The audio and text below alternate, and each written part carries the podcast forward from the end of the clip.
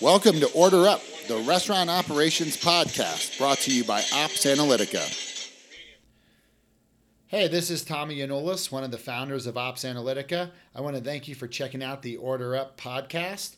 If you're looking to run better, safer, and more profitable restaurants, I highly encourage you to start managing by checklist and using the Ops Analytica Inspector to help you hold your managers more accountable and to get that increased visibility into your daily operations. Check us out online at opsanalytica.com or just search Restaurant Checklist app. Hey, this is the Order Up Show. Uh, this is Tommy Yanulis, your host for this week. We've been off for a couple weeks, but uh, we are happy to be back, and I am happy to uh, introduce my guest today, uh, Mr. Scott Ware with WareSys. How are you doing today, Scott? I'm good, thanks.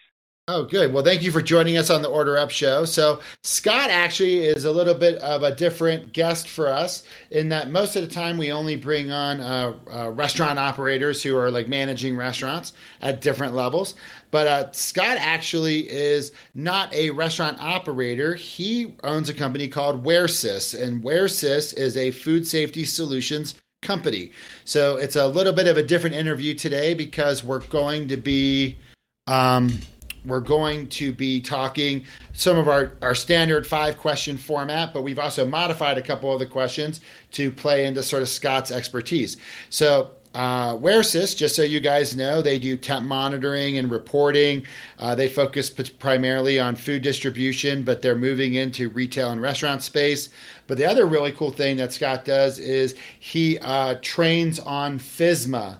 And so he'll get more into what FSMA is and also on PCQI as well. So those are government regulations that are sort of pointed more at food manufacturing. But if you have manufacturing in your restaurant, it might apply to you. And we'll dig a little deeper into that as well. So, Scott, generally our format is we always ask the five, same five questions, but I actually modified the questions for you.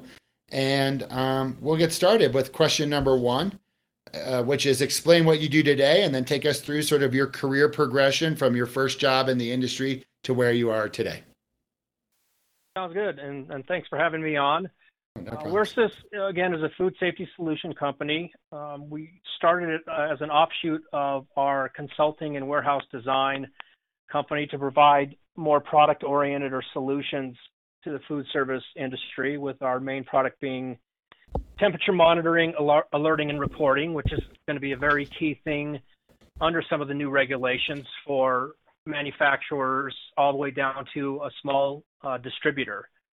Uh, so we offer the temperature monitoring. We're a, a distributor of, of multiple vendors, uh, and what we do, or the reason we do that, is because this industry is relatively new and it's very niche based. So there are some companies that specialize in what I call a fixed asset, which is a building of some sort. There's some that just spe- uh, specialize in fleet, and there's others that specialize more on a mobile type thing, which is relatively new, but it's for rail cars, cargo containers, uh, various things like that. And what we wanted to do is offer our clients kind of a one-stop shop so that, that they could find everything they need with us as opposed to going to multiple companies. Some of the things you're starting to see already in the industry with the regulations coming into play is a lot of mergers. And the reason they're doing that is specifically for um, offering a lot more items or solutions within their company uh, to try to take away that niche based type industry that we're at now. And you're even seeing the same thing uh, for restaurants where companies that specialize in either HACCP reporting, um, more digital recording type stuff for the operation are now uh, merging with temperature companies and vice versa because they want all that data to be digital. And of course, the more more data you have, the more digital it is, the less manual, the less chance for error, and thus the less ch- uh, less chance to have something go wrong.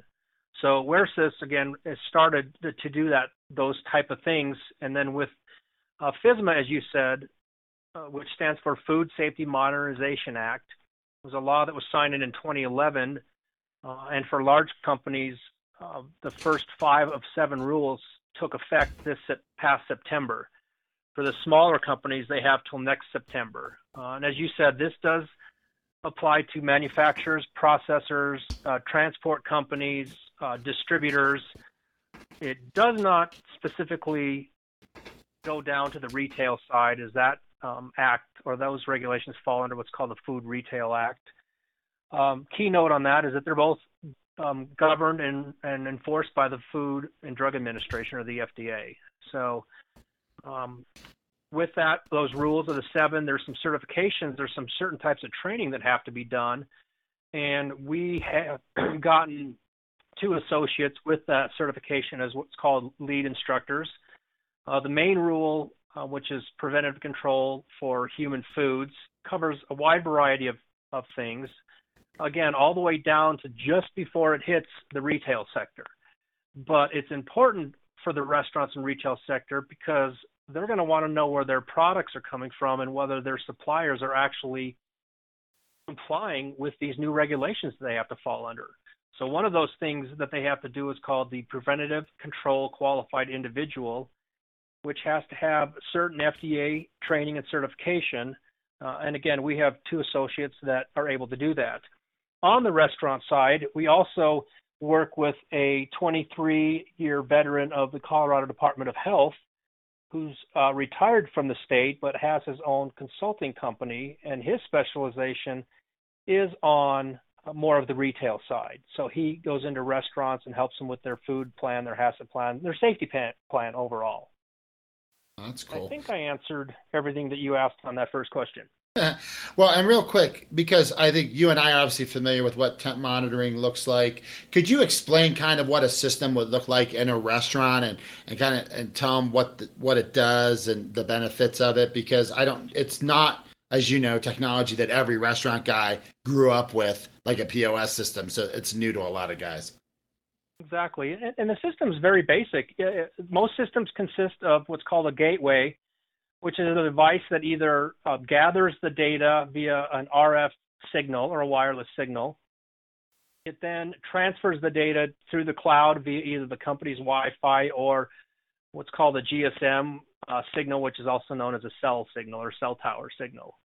Uh, then there's individual wireless sensors that go into each freezer cooler. Uh, you can have sensors that um, have probes, so you can keep track of uh, reach-in type coolers and freezers. You can monitor fryers, of other sensitive equipment, and it all falls under what's called the Internet of Things. I think it's called the Internet of Things, where it's just more open application, open source type programming. So it works with various pieces of hardware. It doesn't necessarily have to be a proprietary set. Um, but in a restaurant, they would put a sensor in each of one of their coolers, whether it's a walk-in, a reach-in, uh, a display. It would tr- transmit the signal back to the gateway, which would then upload it into the cloud.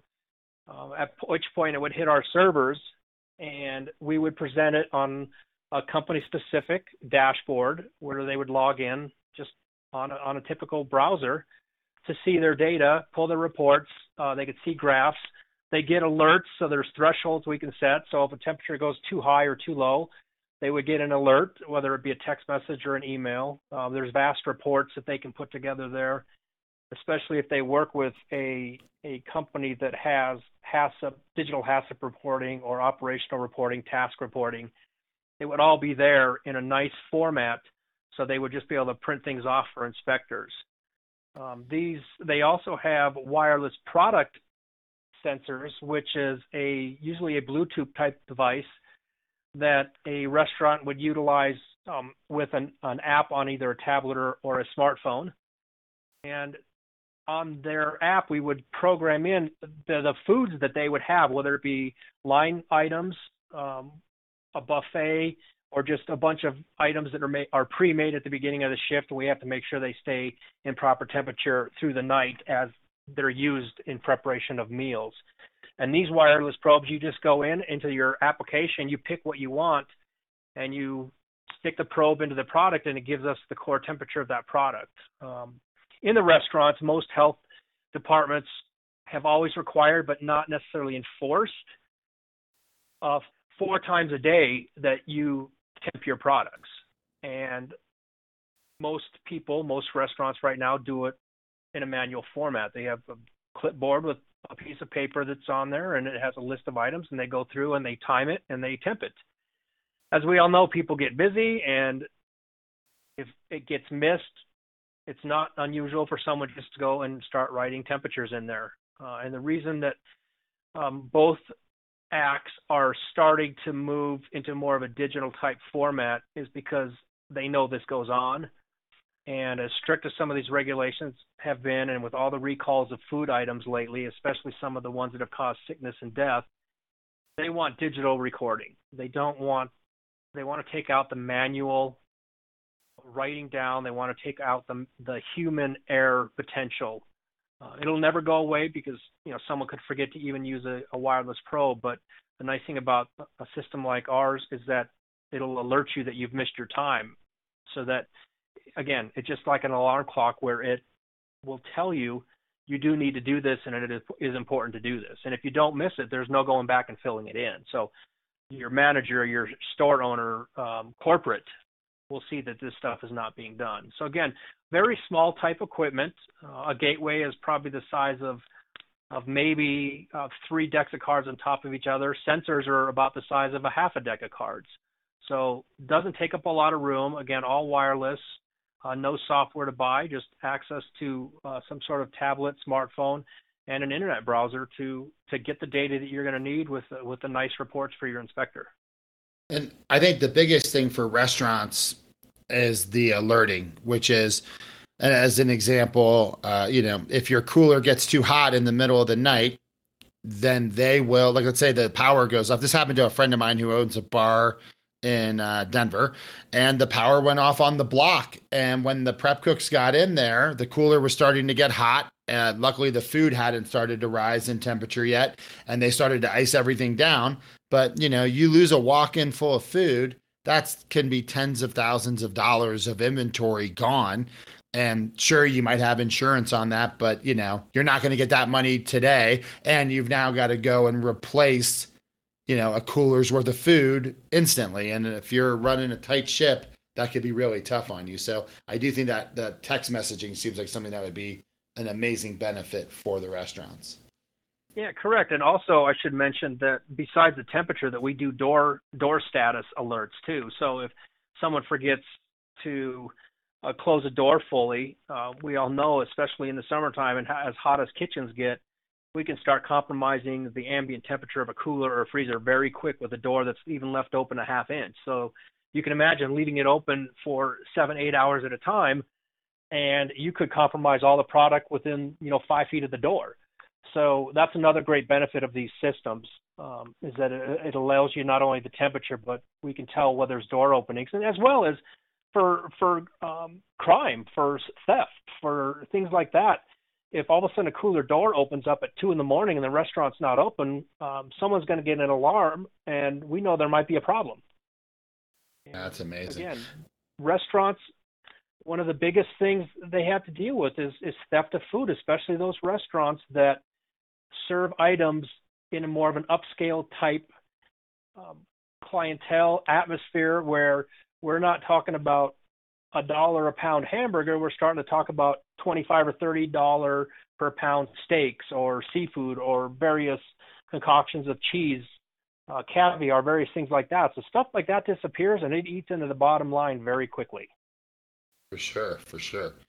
Um, so that okay, cool. Thank you very much for that uh, explanation about WareSys and also what that temp monitoring is. And just out of curiosity, because I'm sure a lot of our uh, users, or excuse me, users, listeners, um, are are going to be asking themselves, like, a, and I know there's no such thing as a standard restaurant. So let's just pick a quick service restaurant with uh, one walk-in, one freezer, and let's say three or four reach-ins. So let's uh, let's see, one, two, let's say a nine censored restaurant, like nine refrigeration censored restaurant. What is that? What are they kind of ballpark looking at? And I know you don't want to like give an exact number, but give us a range, five hundred dollar range of what it could be to get one of those systems implemented. And I know there's, you know, different pricing and all that kind of stuff. Yeah, if you're just talking about a nine sensor type outfit in a standard size restaurant, um, and you just are looking for, let's say, temperature. Yeah. Um, there's two different there's two different options that you can find, and one of them is you buy the equipment and then you have a smaller monthly fee, um, that covers the access to the data, the dashboard, et cetera, for however many users you want us to put into the system. Then the other aspect is more of a managed service where there's very little money up front and you pay um, more of a managed service fee, which is a little bit higher on the monthly side. So my guess is on a managed service type thing with nine sensors that again you're going to have very little if any money up front but you're probably going to be in the $120 per month range. Sure. if you're buying the products then with nine sensors you're going to be in the ballpark of probably 16 to $1600 to $2000 for the equipment but then you're paying 20 to $25 a month. Sure. And of course those are there's other volume discounts that, that are can be incorporated in here depending on whether you have uh, more versus one store versus someone that might have a, a hundred or a thousand stores. And I guess the other thing too is it's if you buy the equipment, it's your equipment. If it breaks, if it's out of warranty, you might have to replace it. And with a managed service, the the opposite is is that when you have problems, you just pick up the phone, talk to support, and they get it fixed for you. Whereas so you know, there's different things to judge, but that's that's a great range. Good to know. So basically, sixteen hundred. Yeah, we, oh, yeah, sixteen hundred, two thousand. But also to note is that the nice thing about what we do with with our relationship with our vendors is we have the ability to go in and do hybrids also. So we can put together a lot of different packages that kind of bring into what the client is going to need, and that's a differentiator uh, on some companies because they're very strict or very strict in their their structure, their price structure. Okay. Well, and then also too, just because we talked about theft earlier, is one of the big things that restaurant owners are concerned about. Is uh, besides door monitors, is there anything else that IoT does around theft that you guys manage or doing any of that kind of stuff with? Well, there's various things that we we could look at, but uh, again, having door, it doesn't necessarily just have to be on a cooler. It could be on uh, uh an alley door. Sure. we could put something on there. Um, so that's the key thing is just to know when your doors are opening and closing, especially when your business is is closed. Uh, there's some things out there, especially as people progress more to the IoT type platform, that you can do or utilize or grab data from third-party equipment. Um, again, if, especially if they have an open application or open source type application, then it makes it nice to bring other data in to one dashboard. And with that, you can do anything, especially for theft, is maybe you can do um, some motion. Uh, it just sure. all depends. It's a case by case basis when it comes to that, but there's just so much out there. And again, if if some of these third party vendors have an open source um, platform, then there, there's a lot that can be done with companies uh, like the, some of the ones that we do that, that really have organized their solution around the IoT or the Internet of Things.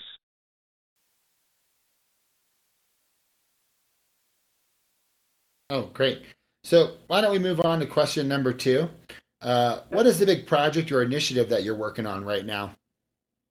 Um, well, there are multiple, and we've talked about some of them. Uh, Food Safety Modernization Act, or FSMA, uh, on the distribution side is is huge. We a lot of people have to be trained. A lot of people have to relook at their operation and and make a lot of changes from how they purchase stuff to how items are slotted in the warehouse to all the way down to how the warehouse worker receives, put away, and selects it. Um, so that's going to be huge, uh, mainly on the training side at first, because a lot of these you have to have a PCQI, whether it's a company employee or a consultant, be available within 24 hours to the FDA. So there's a lot of people that have to be trained. Um, that's probably the biggest project or initiative uh, that we're working on now. But of course, we're still trying to bring in vendors too, and I'm spending a lot of my time talking with various vendors to kind of package product or solutions so that we can offer the full service solution, whether it be a distributor or like we talked about at, the beginning of this, where we're moving into the retail and restaurant side. Okay, cool. So this is where we're going to vary from our normal question base and, and, and dive into a little bit more of the subject matter that you're um, super familiar with, which is FSMA. And I know we've touched on it in a couple of the answers, but uh, So FSMA is the Food Safety Modernization Act. Uh, let's just dive in. Let's just dive into FSMA and maybe give an overview of what FSMA is and why it's important to restaurants, and then we'll uh, we're going to move on to the food code after that. Okay, Food Safety Modernization Act consists of seven rules. Rule one is what's called, well, in layman's terms, it's preventative control. Um, preventative controls for human foods. Uh, the full verbiage of the act the, the final version of it actually includes um, GMPs uh, and SOPs of a company. So it's bringing in items that necessarily weren't in play on a regulatory side as much, didn't require a lot of documentation. But Rule one is going to require a lot of documentation. It's the rule that vendors, manufacturers, distributors, et cetera, are going to have to uh, follow, uh, which will change their operation just because of all the training, the documentation, the, the dedicated people, the certified training people with the PCQI. Mm-hmm. Um, and one of the things I, I note to even my distributors is that when you bring somebody in, especially somebody new, it's a matter of not just putting a sign up, let's say in a bathroom that says all employees must wash their hands. Under the new rule, people that are manufacturers, processors, distributors are now going to have to have training that's going to be documented. They have to document that the person did train, and they're going to have to put in written procedures if something happens where someone gets caught not doing it on how they're going to fix it, whether it be additional training. But now it's just formalizing everything that has to be done and making sure it's documented by your PCQI. The second rule, which is mainly, it's not going to really affect restaurants. It's basically preventative controls for animal foods, and that is just ensuring that farms, et cetera, follow certain rules so that food intended for animals, which are intended to be food, hmm. are treated correctly and not giving, you know, we're not tainting right off the bat before the animals um, killed and processed. Um, there's rules out there that go to foreign supplier verification so that if a distributor or manufacturer imports food, there's very strict guidelines that they're going to have to do now, all the way down to the federal government is going to require brokers or importers to verify the people that they're buying from in other countries are also satisfying the rules under the FDA. So it really enhances what is going to happen with import foods again, for a restaurant, if you're buying from a distributor and you're a higher end and you, you bring in a lot of um, imported products, whether it be from Italy, France, whatever, you're going to want to make sure, even though you're not held compliant under FSMA, that you understand what your distributor is responsible for and that you hold them to that. Uh, there's rules in there that go down, and I'm not going to jump into all of them, but uh, sure. rules for restaurants that they're going to have to be concerned about uh, from a distributor point of view that they're you know companies are buying from is is what's called um, sanitary transportation, which puts into line a whole set of rules for how distributors, manufacturers, etc., transport product to your restaurant. So how they handle it, how they clean their trucks. Now we need digital documentation of, of to make sure that those trucks are being held at the proper temperature um, that now they really have not had to do. Uh, and that brings in play a lot of different things from uh, rail cars, how product is brought in. Um, it doesn't go down to, to product brought in on a container, but the minute it touches U.S. soil, whether it's a rail car, a truck, or all the way to a distributor that delivers to your restaurant, there's very strict guidelines that have to be put in place. And then one of the other rules that will come into play is called the food food defense, or what was known as the intentional adulterization rule. Mm-hmm. And that just basically states from the same manufacturer, processor, distributor line, mainly on the process and manufacturing, that we have processes, written, documented processes in play to ensure that our food chain is not intentionally adulterated, whether it be from a grumpy employee or a terrorist. So they're bringing into play a lot more than what is has happened in the past. So those are the basics. There's a produce rule that is specifically for uh, mainly the farm level that they have to do, but it, it's to note that if you're buying a lot of produce and it's either coming directly from a farm, which some restaurants do buy directly from a farm, or from a distributor that is buying directly from the farm, that again, we know that that, that distributor is ensuring that the farm is handling the product in the way they should be handling it to ensure well, again that we're not tainting the food supply chain. Well, and so you bring the up, basis of FSMA. And you bring up a really good point because there's so many restaurants on this farm to table movement that's been so popular in the last couple of years that are, you know, you'll see it on their menu. This comes directly from this farm or this is this kind of cattle or whatever. And if they aren't going through a distributor, which I think in probably most cases they are, but sometimes they're going direct. Now you you've got you know that farm's obviously got a whole bit of liability to get compliant with FSMA, but ultimately, you know, I think you know the liability is going to rest a lot of times at the restaurant level if you get somebody sick and then if you get caught using a farm that wasn't FSMA compliant or a distributor that wasn't FISMA compliant, then that's going to open you guys up to liability. Um, if you were if everything horrible went wrong and someone's actually suing you at this point. So that's something to be yeah. really aware of. Oh, very much so. And the key thing that the FDA is looking whether you're you fall under FSMA or you fall under the Food Retail Act, it's called traceability. And what they want to do is if something happens, they want to be able to trace it along the food chain uh, in less than a week. Where in the past, it's always taken two to three weeks. And the way they're doing this now is very strict guidelines, very strict rules, and what's called a one forward, one back investigation. So they're going to go to people along that route and they're going to find out where the problem started and they're going to go one forward and one back. And then they're going to that next company and they're going to go one forward and one back until they find the problem. Now, in that whole aspect, it's not going to matter whether you're fall under FSMA or the Food Retail Act, and ask some of the um, specifically one chain that we won't I won't mention that has been going through an issue like this, and and it all started at a farm, but it came down to the the restaurant side, and it FDA didn't care which act you fought, fell under. They're going to come through and they're going to they're going to utilize their enforcement capabilities,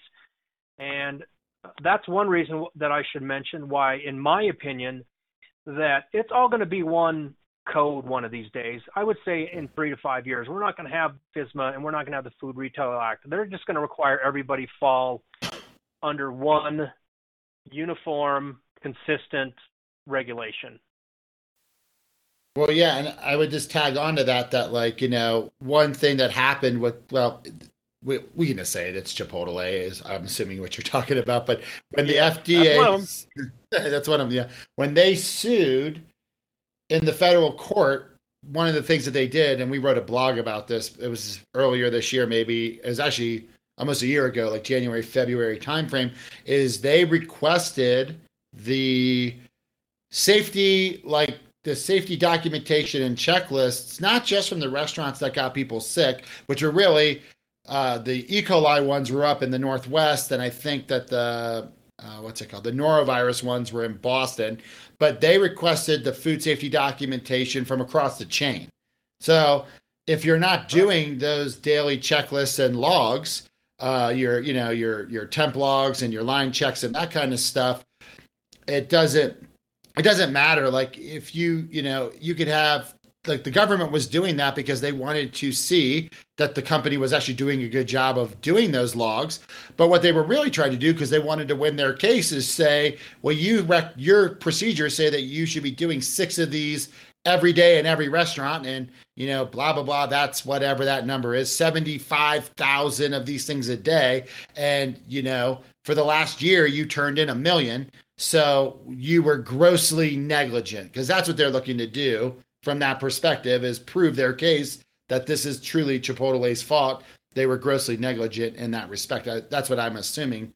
The other thing I would point out to restaurants too is that you need to read the writer in your insurance policy because if you are doing things that are against corporate policy, if you're doing things that you uh, that you know are wrong, but you're still doing them anyways. Like if you have a policy in your restaurant where everybody kind of knows we all pencil whip our temp log because no one cares, that type of thing. Those things uh, not only would be bad for you in a court of law if you got into trouble, but they can negate your liability insurance. If like, because you think that your cook's going to get on the stand and lie for you and say, "Oh yeah, no, we did the temp log diligently every day," he's going to go, "Oh no, I pencil whipped the shit out of that nine times out of ten, and guess what? You know that there goes your liability insurance. So if you do get somebody sick and you're not following your own procedures and you're you're violating the rider on your insurance, you won't get that financial remuneration from the insurance company to help you battle any kind of lawsuits against you or loss of business. Well, and, and what restaurants need to be very, very careful about is there are law firms out there, specifically one out of Washington State, that specialize in food safety litigation. And the best example that I have that I've given uh, that I teach in one of my um, FSMA awareness seminars is the cantaloupe listeria scare that happened right here in Colorado, yeah. and it originated at, at at a farm out from the eastern plains. Um, I think the count was somewhere around 30 some people died of listeria on the cantaloupe. Um, not only is the company gone. I mean, a company that is 100 was 105 years old gone. The brothers that ran the company were convicted of of felonies. Oh my God. And there's various things in that, but there's still lawsuits. And and one thing this law firm did is they didn't just go after the farm. They went after everybody. They went after retail and settled with some very large chains and those chains were like, well, what did you expect us to do? Well, from now on, one of the reasons they put some of this traceability and these supplier verification programs in place is because these chains are going to have to ensure that the people they're buying from, specifically on the farms and with the produce rule, that things are, are happening as they're supposed to happen. So you could say all you want, it's not my responsibility. I don't have means. They should come to me. Um, I do this, I do that you know, like you said, what are you going to do when you go sit on a stand in a courtroom? You're either going to show them that you handle the pro- the the product correctly, everything was done right, and hope that your liability is limited in a court of law, or you're going to have these law firms come after you and say you have so many holes in your SOPs or your GMPs, and we're going to take you to town because I'm going where the money's at. Sure. And you look at companies, how many companies such as a Chipotle, who by the way is still 30 to 35 percent below where they mm-hmm. were two years ago in revenue, and we're we're over a year past when this happened. Yep. How many companies, especially a smaller restaurant or a, a restaurant mom and pop or a restaurant chain, can stand up and survive a 35 percent loss in revenue for going on probably 18 to 19 months now?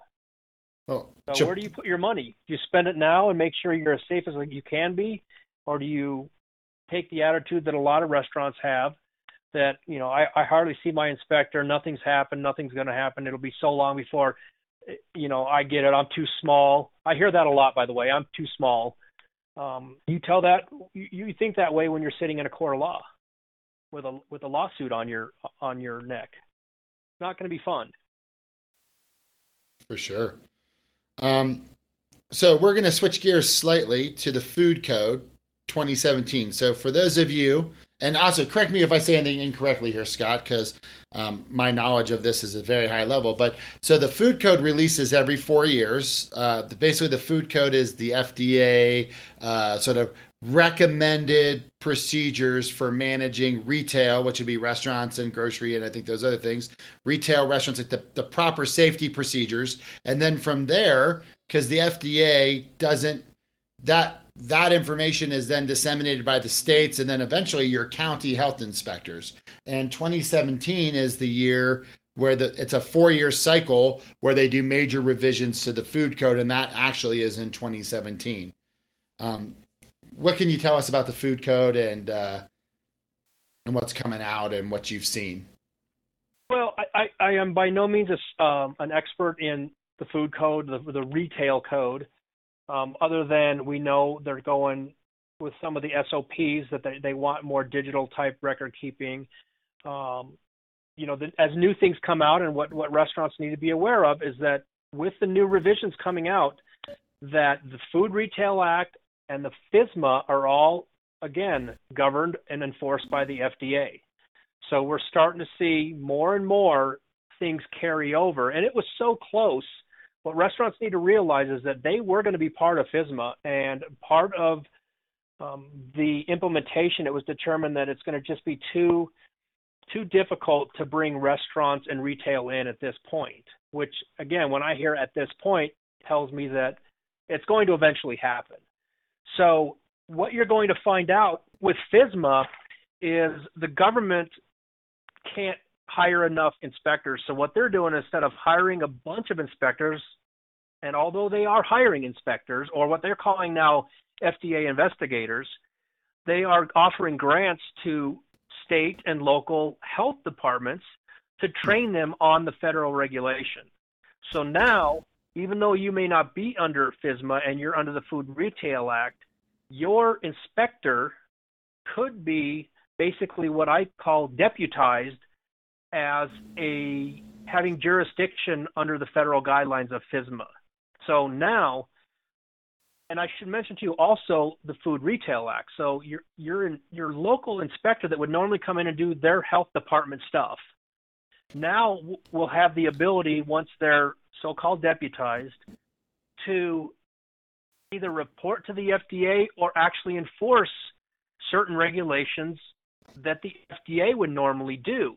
So you don't necessarily have to see your FDA inspector to get a summons or a fine under FDA code, whether it's the Retail Act or FSMA. So again, why you're starting to see more and more push on the digital record keeping, um, digitizing tasks, standard operating procedures, various things like that that restaurants have to do and have to follow under the Retail Act because these health inspectors, and I'm not saying all of them, but a good chunk of them are going to be deputized under the FDA guise. And you could be coming in for a Denver County health inspection, and next thing you know, you're getting a list of FDA issues that you have to correct or get fined. And if they're bad enough, then you are going to see your FDA inspector. And then you are going to be dealing directly with the federal government. So it's coming down to the local level, and it's the way the FDA is going to help enforce it, whether you're a manufacturer, a distributor, distributor, or a restaurant or retail um, building. So with 2017 coming out, again, I'm not a specialist. I do have a guy again that does specialize on that side of it, uh, and I know he is heavily pushing for digitizing exactly what we've been talking about, the handling of your food, um, what restaurants need to realize the minute they accept that product, they're held liable. So, how you handle it from a temperature side, how you handle it from a sanitation side, um, both in your facility and your employees, the various type of things you do um, to clean, prepare, hold, um, various steps in between preparation, prep tables, line line items, you know, for a line cook, etc it's all going to be written in and it's going to start resembling more and more what FSMA stands for and what FSMA is trying to do. So uh, I would definitely keep up on that on the Retail Act, uh, talk with your health inspector. The one thing you don't want to do with these guys, knowing that they're going to be given additional power and control, you want to partner with them. And that's kind of where the FDA is going on all of this. You don't want to sit back and hide, um, try to not provide something that you saw was wrong because it's eventually going to get out and then you're going to be dealing with a mad inspector because they're going to either think you're lying to them or you're trying to conceal something. So you want to partner with anyone that comes into your facility and ask questions. That's what they're there for, and they're they're more willing to answer questions uh, if they see you're trying to put an effort forward as opposed to trying to cover your behind. So sure. it's definitely something that all restaurants need to see and be aware of, not only FSMA, but also where the new um, Food Safety Retail Act is going to um, come about and, and, with some of the verbiage, et cetera. Well, I guarantee and, it's probably going to resemble more and more what FSMA is. And, and that only makes sense too because it's a duplication of efforts, and if they can get one code, it's just more efficient for everybody. And you know everybody's learned one thing versus having to have some inspectors that are focused on one or the other. Um, I can tell you that our we have clients from around the country and around the world, and you know what we're seeing is um, at OpsAnalitica, which is our checklist and inspection and reporting app that restaurants use to do some of that digital record keeping, whether it be their line checks or their temp logs, that kind of stuff what we're seeing is in different parts of the country, it's getting harder for the chains. Like, for instance, in New Jersey, like they walk in the door, and the first thing that they want to see when they're doing a health inspection is show me your temp logs, show me your line checks. And they're going and they're actually inspecting to make sure that they get done. Now, that's not everywhere, but that's in northern New Jersey. That's the way it is now. And we're seeing that in some other cities around the country um, as well. And one of the things that people like about our platform and, and what the inspectors have told our clients that they like about the platform is that it's all time date stamped and it's a very easy thing for the restaurant to show the inspector we have a process in place look this is every day we do this four times a day or five times a day. Here's what we're doing. And it's once you can prove that you have a system in place and that you're executing on a system I think you you cover you flip that coin to okay this guy's actually trying to do it right. Let me help him from this inspector's attitude versus when you have a clipboard with a soda stain on there and everything looks like it was written down by the same guy and he just went down the clipboard typing in fake temperatures. When you don't have proper documentation when you can't prove that you have systems and controls in place that's when the inspector is very suspicious. And that really can shade how well your health inspection goes. And I get that this only happens twice a year, but there's also other benefits for just maintaining, uh, you know, not just safe food, but food that's properly temp, properly cooked. You're testing everything. It all leads to better operations, which leads to lower food comps, higher sales, higher profitability. So there's a reason in in addition to just being aware of what the health inspector is going to do to you for having you know controls in place and controlling what you can control and doing these line checks and temp logs. Because too it's a food quality issue but anyway. Well and you mentioned th- twice a year and what restaurants need to be aware of is that that may be set but under FSMA and what could happen under the new retail act is an inspector can just show up and you've got 24 hours to perform all the information that they request. So it doesn't sure. have to be a scheduled inspection. It doesn't necessarily have to be two times a year. You could have an inspector that gets a complaint or there could be a recall of product or someone gets sick and I guarantee you're going to see an inspector of some sort more than twice a year. Especially if they come into your facility and like you said, haven't got anything in motion, they're behind. They still have manual logs that, that have food stains on them. Those are the ones that they're going to go after. If they see that you've made an attempt, you're never going to be perfect, and you don't need to be. What you need to do is put the effort in, and then they'll come back and say, "Here's what you need to improve on," and then they'll expect to see that next time. Then you've got an inspector who's going to be more of a partner as as opposed to an enforcer. So sure. very very key when it comes to that. Well, and I'll tell you one other interesting little tidbit uh, that that a couple of cities have experimented with: Chicago and I believe New York, where they have been um, what's the word I'm looking for? They have been analyzing Yelp reviews, and they were able to tie Yelp reviews to foodborne illness outbreaks, and so then they were able to go in and um, you know, inspect off of those foodborne illness outbreaks. And that technology is still very, the, the, the, experiments that were done were still very manual. But Yelp has put together this sort of standardized food rating uh, system. Um, I, we have a blog on it on our website. I'll have to go figure it out. I'll have to go look at it again.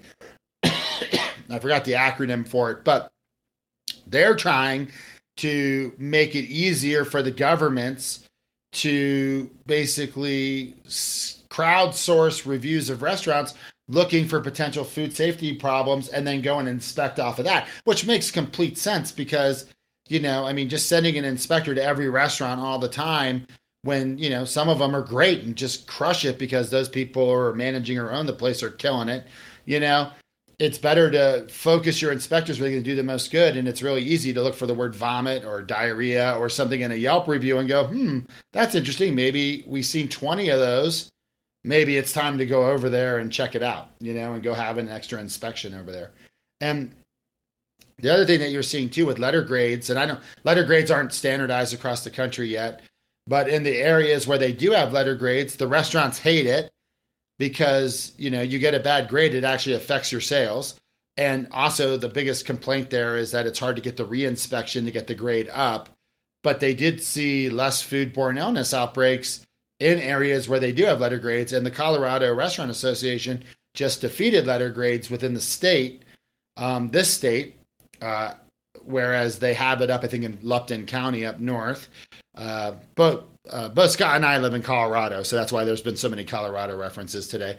But um, anyway, so you know, letter grades are another thing that I think you know over time you're going to see more and more of across the country. And the letter grade being an A, B, or C in the front on your front door or in your front window um, because they do work for reducing uh, foodborne illness outbreaks in those restaurants. So, and then there's other things that just as restaurant compliance moves forward, I could see the federal government saying, "Hey, we're mandating across the states that everybody gets on the same grading system so that as people travel, they know where they're eating."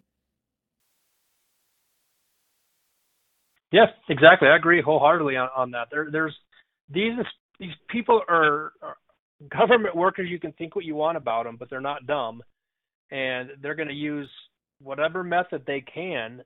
Um, and like you said, they're going to use Yelp, they're going to use Facebook, and all they want to see is somebody complain about a dirty bathroom. Yep. And they realize and they put two and two together of what's happening. And does that mean some of the other parts of the restaurant are dirty? Does that mean your employees are washing their hands in a dirty facility? So, a lot of things to uh, to keep in mind there that in the past were always one-offs or well, that's not my jurisdiction. And now going to be. They're going to have the right to do to to have cross jurisdiction, whether you're talking somebody on the city or county level, the state level, or the federal level. So a lot of these people again are going to be given grants, and there's going to be uh, city inspectors on a on a little county or city inspector is going to have the ability to enforce federal guidelines. Well, and I'll make one last point on the politics of it, and then, uh, but you know, there are certain things that are very controversial in politics, right? And then, you know, if you know, think of all the divisive issues in the last campaign, but there are some issues in politics, like food safety, for instance, where both sides of the of the aisle come together because there's no loss for the politician. No one's going to complain to the politician that you made our restaurants too safe. You know, oh no, our food supply is too safe. Those blah blah blahs. You know, no one's ever going to say that. So things like this, you know, they're, they're going to get a lot of support, and they're going to go and because no one's gonna no one's going to complain that you made the restaurant safer. So, I mean, exactly. Yeah. Oh, okay. So we've actually covered our four questions. So now we're back to our fifth question here, which is just recount a funny or worse or funny story or worst thing that's happened in your career for the uh, listeners, if you wouldn't mind. Well, and I thought about this one for a while because I did see this question. It was given to me ahead of time, um, and I'm in a very basic dry industry, so not a lot of funny things happen, uh, unfortunately. Um, and other other than that, you know, some of the scary things or, or the bad things that that um, would happen would be seeing a client just get enforced to the point where they they might have to shutter their business, whether it be for a day or for longer. And I did have a scary moment with a, a client that was recent that, and luckily I was um, I was on a project, but I wasn't on site. Um, but they were able to call me right away and get some advice. But they have an on-site USDA inspector, which is which is typical for um, facilities that process um, meat products, fish, things like that.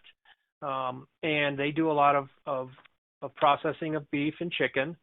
And their inspector walked into the freezer and their facility we completely reorganized added all different types of new racking we reorganized the layout and we were in the middle of the process and he just decided to walk in the freezer one day and walked out and went up to the warehouse manager just said you got two hours or i'm sh- shutting the whole warehouse down and he just saw some things he didn't like in there and, and by no means that they were they compliant with a lot of things because again we're in the process of the changeover um, but that's scary for a customer. That's scary for me to have a client call me sitting there going, "We have to do this. What do you recommend? Because we have two hours, or we're going to get shut down." So um, that part of it is very scary. I wish I had more funny, funny stories in this business, but unfortunately, with what I do as um, a so-called agent of change, uh, being a consultant and a warehouse design person, and now a food safety person, you don't come across a lot of situations that are funny. uh, most of my stuff are dealing with nobody likes change, nobody likes new, you know, gov- more government interference, et cetera. So it it comes to the point where I'm dealing with a lot of bad news that I have to try to make better, or of course, as change go, I've got to convince a lot of people to do things that they would normally not even think about doing. And, and as you probably know, nobody, very few people, I'll say, like change. So it's something that doesn't create a lot of funny stories, unfortunately. well, no problems. Well, Scott, I want to thank you so much for being on the show today. I think you really uh, gave a lot of our listeners some real good insight into what's coming down the pike from a FSMA perspective and from the food code and understanding that their liability is, you know, it, when it hits your when it hits your loading dock, it's now your liability. So just like if somebody comes into your bar drunk and you serve them one more beer, they're now your problem, not the other guy's problem. It's sort of the same. Um, it's the same boat. And we want to thank you for being on. Uh, at this point of the show, I just want to say if you want to plug anything like your website or whatever, I will put your website in the show notes.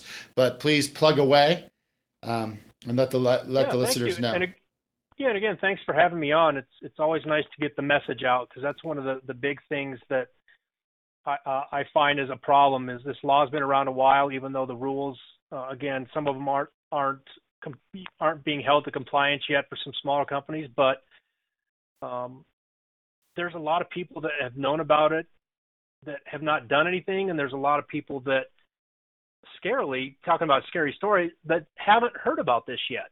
Mm-hmm. And those are the ones that are there. So by all means, if you're out there and you need some help, we're we're definitely available. Even if you don't necessarily buy something on the temperature side or whatever, just keep just know that we do have good people that specialize in food safety at all levels of the cold chain that are available um, to provide services uh, if you want to make sure your company is where it needs to be. And it could be something just like that. We we do mock audits. We go in and just look at people's SOPs and, and give recommendations all the way to a full-fledged, you know, operational change or food safety change. So go to our website. It's www.waresys, and that's W-A-R-E, S as in Sam, Y, S in Sam dot net.